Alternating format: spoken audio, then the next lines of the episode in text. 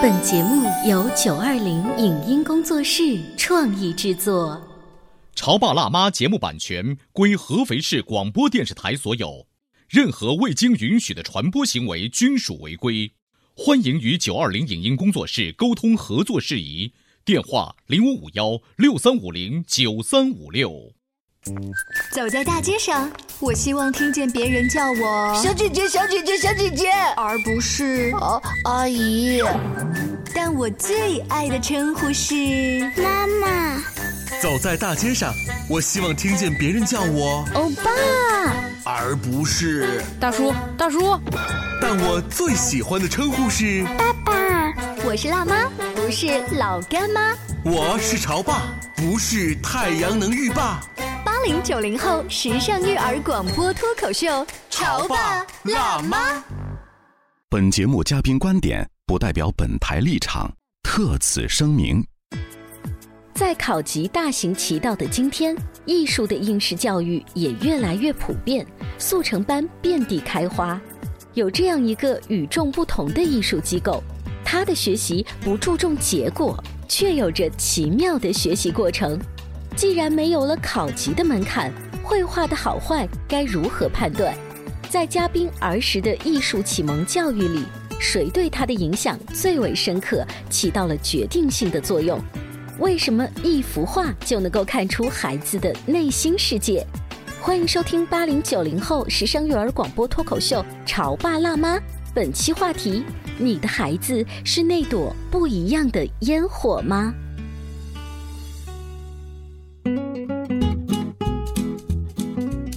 迎收听八零九零后时尚育儿广播脱口秀《潮爸辣妈》。大家好，我是灵儿。今天呢，直播间再一次请到了花河路自然课堂的佳琪老师，欢迎你。灵儿老师好。花河路自然课堂，这里面没有一个字儿跟画画有关。对的，是的。所以你怎么跟走过路过的家长来介绍这是一个小孩的画画学校呢？嗯，我觉着我们不是靠名字来吸引很多的家长。首先，我们的特殊的一种美育方式和美育教育方法，会嗯，大家会自然的就呃吸引过来，很多家长愿意了解。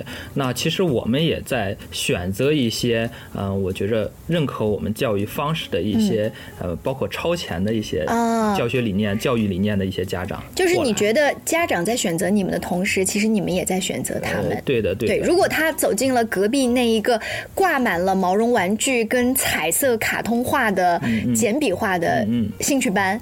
你觉得他可能就是那一个方向的客群？对他的需求不一样。他比如来我这儿，如果我的教学体系是这个样子，他会有对我所要求。比如说，我的孩子为什么画的不够像？我的孩子，你看别的孩子画的有多好，画的有多大？那你们为什么？我们的孩子我都不知道孩子画的是什么？我们孩子怎么考级呀？我邻居考的已经很好了，那我们怎么办？哎，画画也有考级吗？有啊，当然有考级。人有一次我们我看到听一些我们的那个。呃，学校的一个金融老师的课的话，然后他的我们看一下他的简历的话，就是考级十级，然后什么什么什么的。后来我说，哎，一个金融老师，然后怎么会画画考十级？天哪！然后他们呢都放在自己的履历上，然后这样的话以后呢工作上啊，还有其他的都会有优势。家长很看重这个，很多家长是。你刚才还提到了说，啊，为什么我的孩子画的不像呀？他什么时候可以考级呀？就是这些都是很典型的。所以那你的。孩子，你的学生，那他什么时候才可以画的像呢？你也不太会关注这个事儿。其实我我画了很多的超写实油画，放在这个我们的学校里，放在公共空间里。我跟我们的老师说，我们在公共空间里不放孩子的一些作品，因为我们不是给家长看的，我们是给孩子看的。嗯，我们的学校是留住孩子，不是只是告诉家长。但是买单的是家长呀。但是我们要花一个过程跟家长去沟通了解，比如现在我们做的是家长课堂，嗯，我免费做了一个家长课堂，就在周六周日的上层这个空间里，我们这个教室里，玲儿老师可以去我们学校，我们的百分之六十的空间不是教室，嗯啊，就是一个艺术长廊一样艺术长廊，对我，然后我们有一个公共空间是提供给家长的，家长可以过来学画画，然后由我来去跟他们沟通，由我们自己的老师来跟他们沟通，包括美术理论。论美术史，包括一些绘画技巧，包括一些审美方式，去给家长上课，包括一些现在家长可能教一些主要是教沟通方式和沟通方法。我很好奇，就愿意去参加你们那个家长沙龙的家长，他们是从小也喜欢艺术和画画，是还是为了孩子？嗯，绝对是百分之九十九是为了孩子，为了孩子。对为了孩子，因为我们开始就花了很长时间，包括其实开展这个课堂，在合肥这个城市前期其实挺困难的，家长呢不懂，对美术来说，教育来说就是。大多数来说，就是我的孩子都报了美术班，我也报一个美术班，因为美术的评判不像说是教学目的那么明确，像数理化、机器人，还有一些英语的这种考评结果那么明确，美术没有，尤其家长的反馈没有，还不如书法呢，因为孩子。啊，画写的好不好，家长知道，但是美术今天画了一个蝴蝶，明天画了一个老鼠，然后今天又画了一个土豆。其实家长就是哎呀，就是画着玩儿而已，让孩子去学就习。在这几年当中找一个事儿。对，总比不学好，总比因为我给报了孩子报了班儿以后，我的其他的工作时间就会更加的充足充裕了。但是选择我们的家长，有一天我们在做家长课堂的时候，我当然在，然后呢有一个爸爸，能开家长课堂的这些，基本上百分之九十九九十九都是母亲。是然后那天的课堂上出现一个奶奶，嗯出现了一个父亲，父亲讲的特别好，他认为那妈妈主外，那我就主内，主内的话会关注到孩子的基础教学，然后他就会去了解，他也表达了自己的教育观点。他为什么选择我们？因为我们不像美术机构，所以他选择我们。他害怕选择一些明确的美术机构，比如说要去考级，要去要去画的特别像。要去画的特别像。然后回到这个美院，开始我考学，我是从北方考到中国美院，从来到南方学习。那我们北方有中央美院，还有清华美院，南方呢就有中国美院。但当时呢，我在那个年代时候画画的时候，其实有画画分南北风格的，然后南方的色彩优势比较强啊，我认为当时的非常强，而且呢，它的画面吸引力比较高。来到美院学习的时候，尤其第一节课，我觉着就是周围的同学色彩画的特别的好，我的色彩觉着。我觉着会不好意思，会放到边上。我认为以前会画的很好，然后为什么来到这，我的色彩画的这么不好？后来我我就很羞涩的，就是把画面藏起来。最后呢，我的那个导师进来，指着我的画说：“这是谁画的？”时候，我说当时我特别紧张，紧张，你怕他批评你。对，我就觉着好羞涩，包括很就是丢人的感觉哈，就是在那里就拿不出手。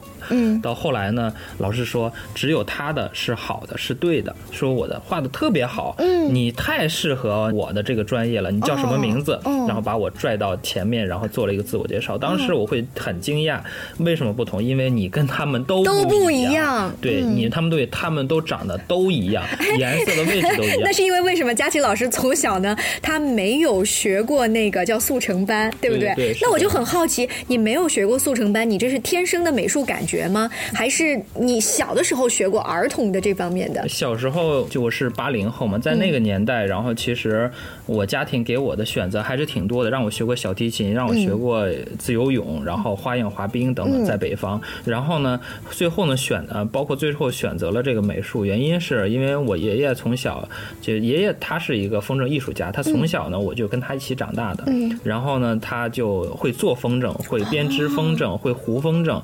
但那个时候呢，呃我在旁边呢就只能给我爷爷画风筝。那风筝是很大的，像一条龙的风筝，就是非常的大。长几十米，然后中间呢会重复的一些图案，会有几十节、上百节，所以我的你就是 Ctrl C 加 Ctrl V 对从小从小是 呃爷爷带着孙子玩儿，我从小是陪着我爷爷然后成长，就是我觉着我陪我爷爷玩儿，不是我爷爷带我玩儿。那你什么时候画的那个风筝被爷爷夸奖过吗？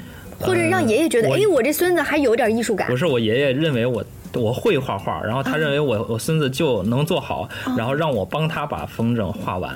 哇。啊！我回到这个教育的想法的时候，回归了童年的时候，突然想到，就是我小时候，我我们学校有一个美术比赛，然后我画了一个一开纸哈，就是现在非常大的一张纸张的一开纸的一一个这个童子骑虎，我现在还有记得，那个应该是在小学二三年级的时候。然后呢，我绝对会比整个学校画的都好那一张画非常大，呃然后后来没做展览，也没评为奖项，连最低的奖项都没有。原因是你的纸张太大了，画的太好了，我们学校没地方展览。哎呀，天哪！对，就是给我的这个印象打击很大。我觉着以他们的需求来定标准，他们为了整个的展览会让呃外面的一些呃参观的人参观人来看的一些整体的效果，但是没有考虑个人的这种感受。当时我会觉着就不想参加比赛，所以我现在呢，基本在学校的时候，我当时学校的时候，我不愿意参加比赛，我对奖项任何的不感冒。你也不太开对感兴趣，对感兴趣。包括我现在评级的一些东西来说，就评一些这个有价值的名头来说来说，我这些对这些都不太。都是因为二年级的时候受的那个伤，中间好像受了好几次伤，是吗？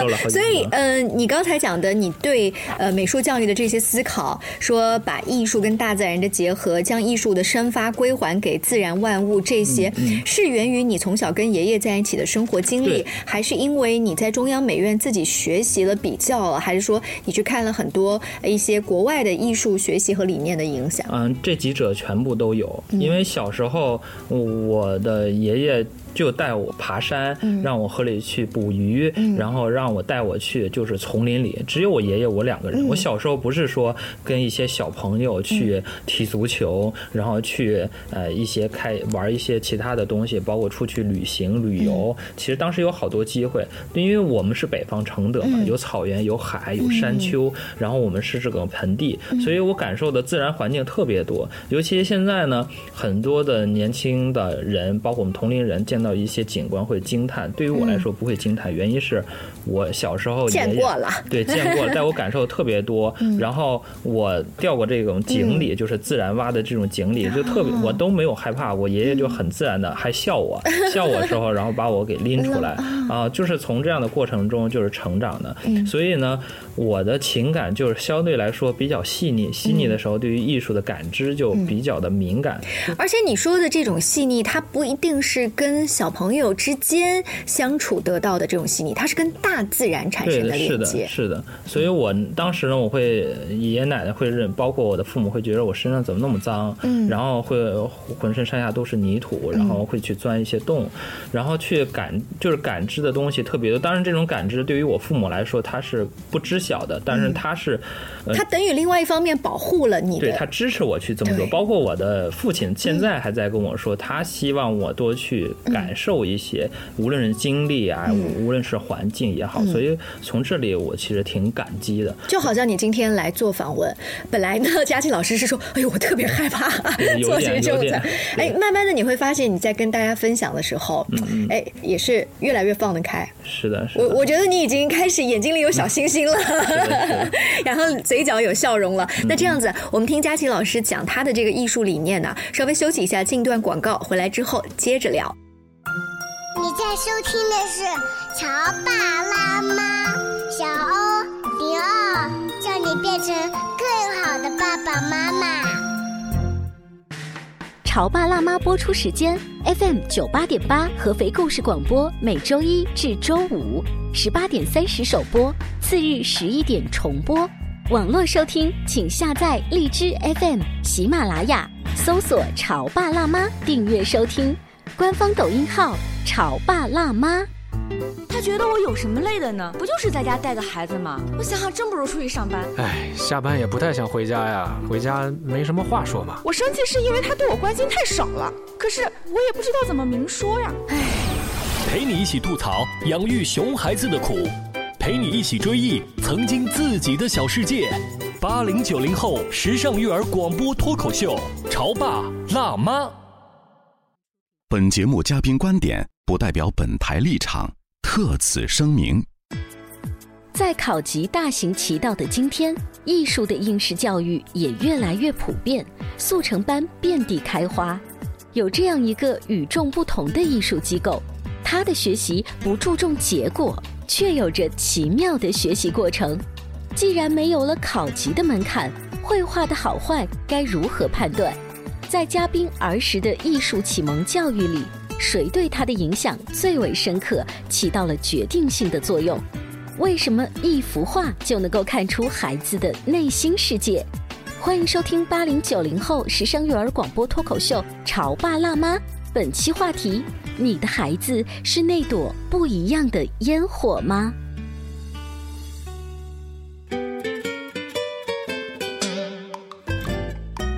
告之后继续回来喽，这里是八零后、九零后时尚育儿广播脱口秀《潮爸辣妈》。那我们的节目除了星期一到星期五傍晚的六点半，第二天上午的十一点钟为您播出，还有您可以在阿基米德、喜马拉雅、荔枝、蜻蜓等众多的 APP 上搜索“潮爸辣妈”订阅收听。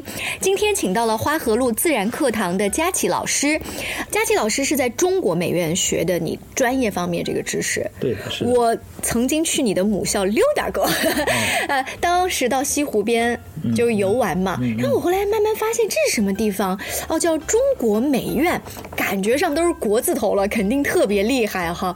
没有人拦着我，我就进去了。进去后我发现它不像西湖边的游客那么多，然后一处一景，偶尔又可以看到你的这个同学们在那儿各个不同的画室，或者是你们那不叫实验室，叫设计室工作间，有的看起来像车。间一样，有的还有一些像做那个服装设计的，就有一些那个人偶啊、布料在那。哎，我特别好奇，就是不停的拍照，就想象着在这儿学习的都得是什么样的艺术方面的高精尖人才。其实也不是啊，你跟我们来说一说，就是你跟你的同学们在一起思考这种艺术方面的知识。等到你们现在要毕业了，嗯，以后你们也会成为爸爸妈妈之后，所以你会希望自己未来的就是孩子，包括你的这些同学们，大家茶余饭后聊，他们一定也做教育吗？啊，一定也做这个艺术类吗？呃，一定是跟这个相关的。然后，呃，只是我开始也是设计师，然后逐渐逐渐的做做教育，包括现在也是从事设计行业的这种这一个任务。因为设计来说都是一个服务行业，教育也是一个服务行业，你服务的是孩子，是，然后服务的是家长。但其实现在教育更多服务家长。其实我们很多同学，包括我自己所想的哈，包括我现在为什么没有成为一个父亲？我觉着我怕是一个不合格的父亲啊，在这个教育过程不是说嗯其余的。或者不想，我是有点会担心，我怕有一些环节，包括我们现在花河路的自然艺术课堂，包括这个，包括他的家长课堂，我每期都是要去听的，然后也每期参与。其实从这个过程中，我每期也是在学习的，包括非常一个沟通的细节关键点，其实对孩子的影响和信心都是不一样的，完全是不一样的。你是不是看到了一些找你们上课或者咨询的家长，你觉得你不想成为那样的家长？太多太多，所以你很害怕。对，尤其孩子在学习的过程中，之前我们看到很多孩子是被动的。有时候我们问孩子喜不喜欢这里，包括为什么我们的环境跟学习环境一定是无关的，名字也是无关的，因为希望从开始的其中就不需要太多的。目的性，我目的就是教美术的，我目的就是做手工的，因为很很多家长认为就是，嗯，一定得学点什么东西回去，对，你要拿点东西回去，感觉这个花的钱就是值的，值的。所以说他需要，哎，能理解家长，为什么有时候我们课堂中，如果四十二节课中，我们有十节课一定是跟写实有关，我们要锻炼孩子一些写实技法，这个写实技法一定是跟。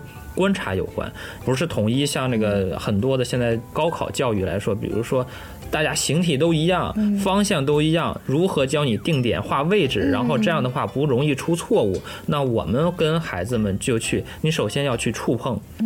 摸，然后如果今天我们讲一个食物的它的一个课题的话，比如还是讲这个南瓜，那我们很多的是我们常老师会哎去采很多南瓜，一定是摘很多不同样的、不同颜色南瓜，给它切开，里面种子长什么样，里面纤维什么样，哎，里面纤维什么样，外面的皮的斑点是什么样，让孩子去摸一摸。然后你看有一次我看我们程老师和小刚老师在切藕片，然后把藕片怎么给切开，每个孩子用藕片它的洞洞的肌理，然后。做一些东西，然后丝状物让孩子们去触碰一下，然后触碰它的皮，然后有的还是削一削，一半削一半不削，削的部分里边长什么样，不削的里面长什么样。其实让孩子们更多的去去触碰、体验、感官，然后有时候呢会让孩子去尝尝味道，就是食物本身，你熟了的味道和没熟的味道，当然是安全基础上哈，没有毒性的这样的，呃，比如黄瓜啊，它熟了的时候口感什么样，不熟口感什么样，然后会放在美术课上让。让孩子们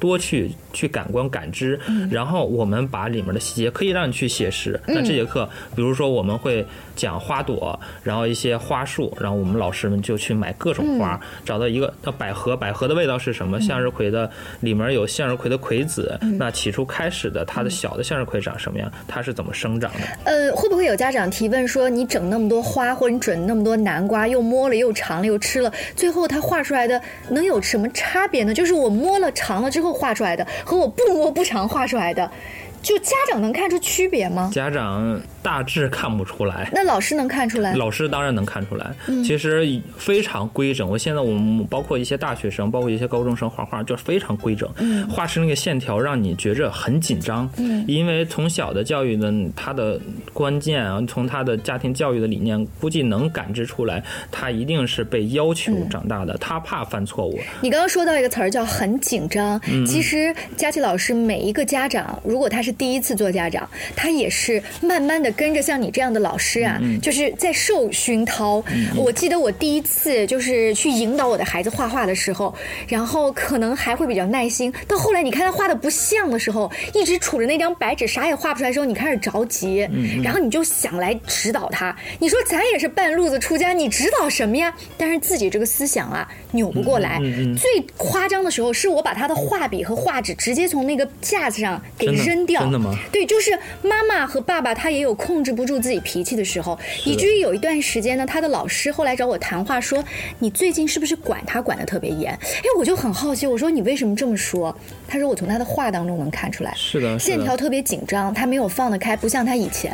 哇，我忽然就是五雷轰顶啊！我我觉得我什么都没给你告状，孩子也没有哭，没有闹在你的教室里，但是他能反映出一些东西。哦，后来你知道家长有这样一个过程，嗯他才开始放手。所以说，家长也需要学习嘛。对然后其实我们也是，包括我自己，就是我先学习好怎么做一个父亲，嗯然后我再去特别渴望跟自己的孩子，然后进行互动，然后嗯特别渴望，感觉已经学了好多东西，然后特别期待这个生命到来以后，把嗯这些我所得的东西，包括我所得的感悟，然后去呃呈现给他，嗯。包括放到我们共同的生活嗯。整体内。然后刚才灵儿老师说的这个，举个例子，让我一下子想到了一个孩子和家长，就是之前我们有一个孩子，然后家长过来，然后也是慕名而来，嗯。当然已经很长时间。然后呢，孩子是一个特别热爱画画的一个初中孩子，嗯。啊，而且比较内向，不善于沟通，嗯。而且不是在